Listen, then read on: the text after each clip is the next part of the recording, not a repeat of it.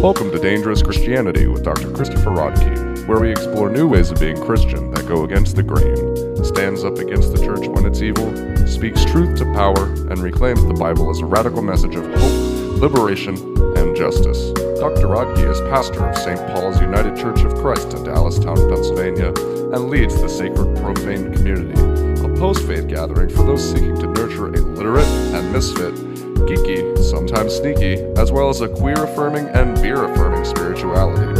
All information mentioned throughout the program is listed in the show notes. And now, please welcome Dr. Christopher Rodkey.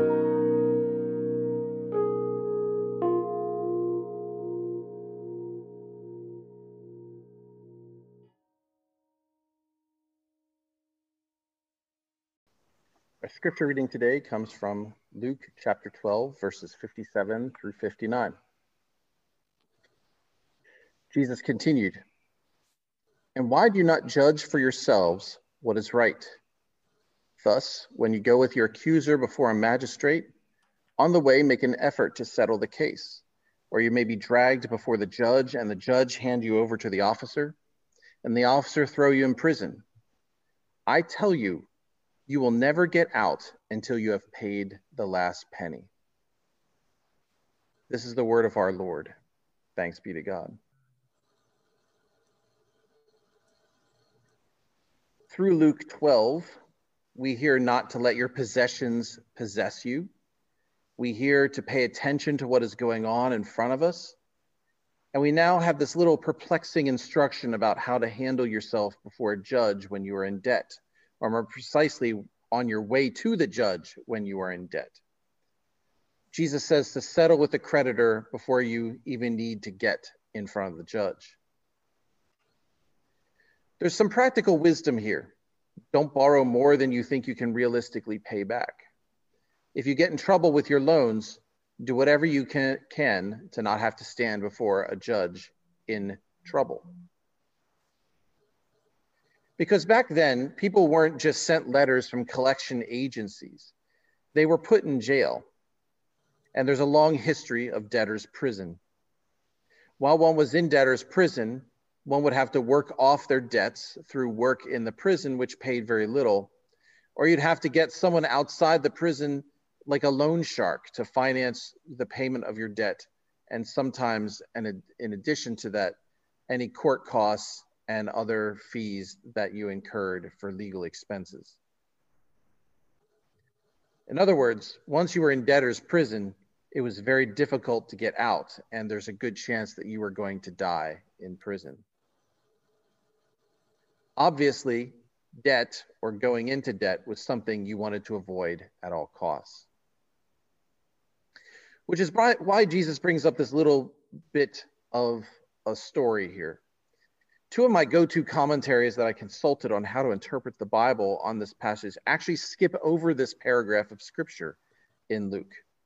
What's difficult about this story is that we're distracted about the details of the debtor and the accuser and the magistrate judge. But the first sentence on the screen is what connects us, connects this lesson to what we have been reading before it in Luke 12. Jesus, right before this, asks, why you can predict the weather, but you can't see what's right in front of you. Here, Jesus says in verse 57 And why do you not judge for yourselves what is right? That's an interesting question. Why do you not judge for yourselves what is right? When you go to court over a disputed debt, on the way there, Jesus says, get it figured out because you're going to get what's coming to you if you don't settle it before you end up in front of the judge. And debtor's prison is not fair, and you know what's coming if you take out too much debt. Jesus asks, Why do you not judge for yourselves what is right? Why do we not do the right thing? Why do we ourselves not judge ourselves honestly? Now, take this another step. Why do you not judge for yourselves what is right? Meaning this why do you look to others to tell you what is right and wrong when you ought to be able to know what is right and wrong yourselves? Again, maybe Jesus' question is asking why we look to others for morality rather than take it upon ourselves to claim and name what is right and what is wrong. So maybe this means just as you can see the future, but you can't see what it's in front of you, why would you look to, to a judge to know what is right and wrong or to know what is going to come to you as punishment when you are empowered to know it for yourself and to do something about it? Earlier in Luke, the disciples were asking Jesus what kind of privileged information or privileged station they would have for being Jesus' disciples. And Jesus told them that their roles as disciples will be more difficult than others. And it gives and he gives the analogy of slaves that are in charge of other slaves. You're all the sla- same, you're all slaves, but for those given more responsibility, there is more work, not less work. And to those who manage the slaves, more responsibility, not comfort or privilege to the disciples, Jesus is saying, You know what is right and wrong, and yet you look to outside sources to tell you what is right and wrong. So, Jesus' explanation of the debtor and creditor and the judge is a parable being spoken to the disciples about what it means to follow Jesus. Jesus could be saying that they need to settle their debts so they don't have conflicted loyalties as they follow Jesus into Jerusalem where Jesus will be judged by religious and political courts. Settle your debts along the way, he says. Don't serve your debt and me at the same time. But Jesus is also saying something about morality and ethics. He's asking, why do you look to the future and predict the weather when you can't see what's in front of you? Why might you judge others harshly but not hold yourselves to the same standard? Why would you or why would anyone believe they could get away with not paying off their debts? Why wouldn't you be able to see yourself clearly enough to know that you are judged like everyone else before the judge? Why do people think they can get away with it? If you ever follow criminal trials on television, or if you've ever served on a jury, you might have asked this question Why would this person think that they could get away with this? And yet, there they are, standing in a courtroom before a judge, trying to get away with it. Jesus is asking, You want to judge others or be part of this new way of thinking and being and acting and new ways of living that serve higher purposes than money or debt or judges? but you can't think through how you honestly stand before the law that is written on paper and is right in front of you. I hope this is making some sense. It's not just that Jesus is teaching the disciples something about finances, and not just that you need to not serve two masters. But he's saying that if you are following Jesus, you are held to a higher standard but you still can't ignore the laws of the present or act like you can get away with breaking the laws of the present. It's a condemning question that we often ask high profile politicians or lawyers. How would you ever think you could get away with this? Why would you do something so stupid and think you're not going to get caught? The answer is almost always this because I think I can get away with it. Jesus is calling his disciples to a higher law that isn't about getting away from your more mundane and humanly responsible human responsibilities. But I want to take this a little further. At least every week we say the Lord's Prayer when we gather for worship. The Lord's Prayer is said in nearly every Christian worship service, with the exception of maybe weddings in one form or another. We say, Forgive our trespasses we forgive those who trespass against us. That's how I was taught it as a child. Or forgive us our debts as we forgive our debtors. The language of trespasses is more traditional, but the language of the Lord's Prayer using debts is more accurate to what Jesus is saying.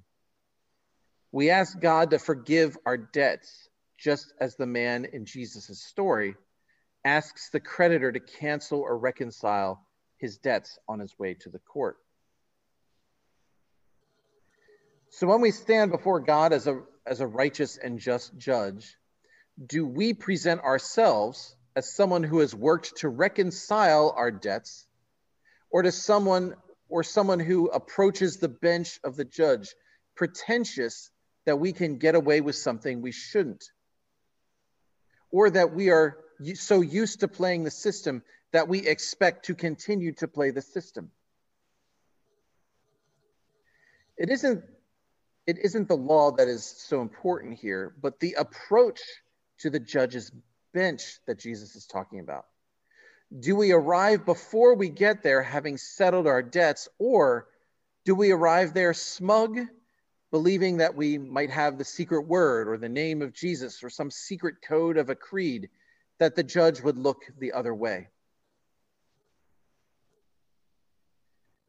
Jesus' question of why would we not be able to know what is right and wrong for yourself is asked when we stand before God and we're honest with ourselves.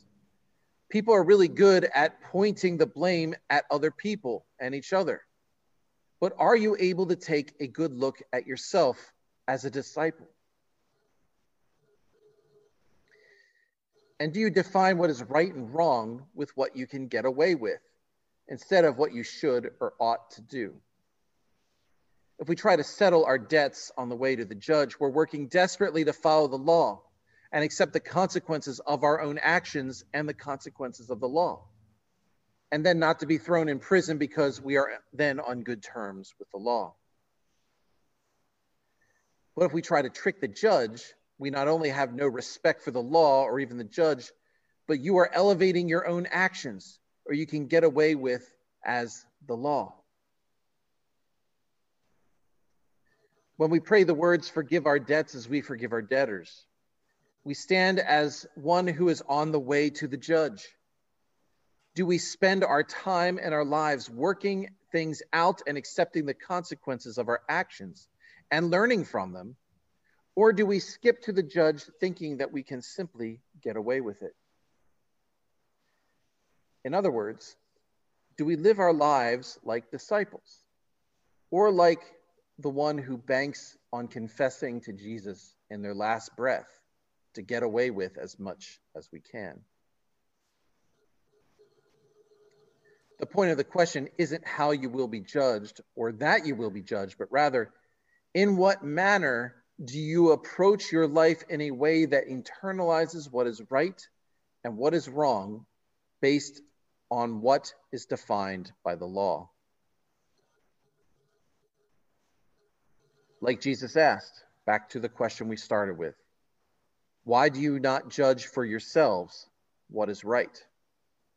In the name of the Father, and the Son, and the Holy Spirit, so be it. Thanks for joining me for Dangerous Christianity, which is my sermon podcast from St. Paul's United Church of Christ in Dallastown, Pennsylvania. This is Pastor Chris Rodkey. If you'd like to give a donation to the church, you can uh, find the instructions in the show notes for the podcast, or you can email a tax deductible donation to St. Paul's United Church of Christ, which is an open and affirming ministry, at 205 West Main Street, Dallastown, Pennsylvania 17313. And feel free to contact me directly if you have prayer requests or concerns or thoughts to share. Thanks and have a great day.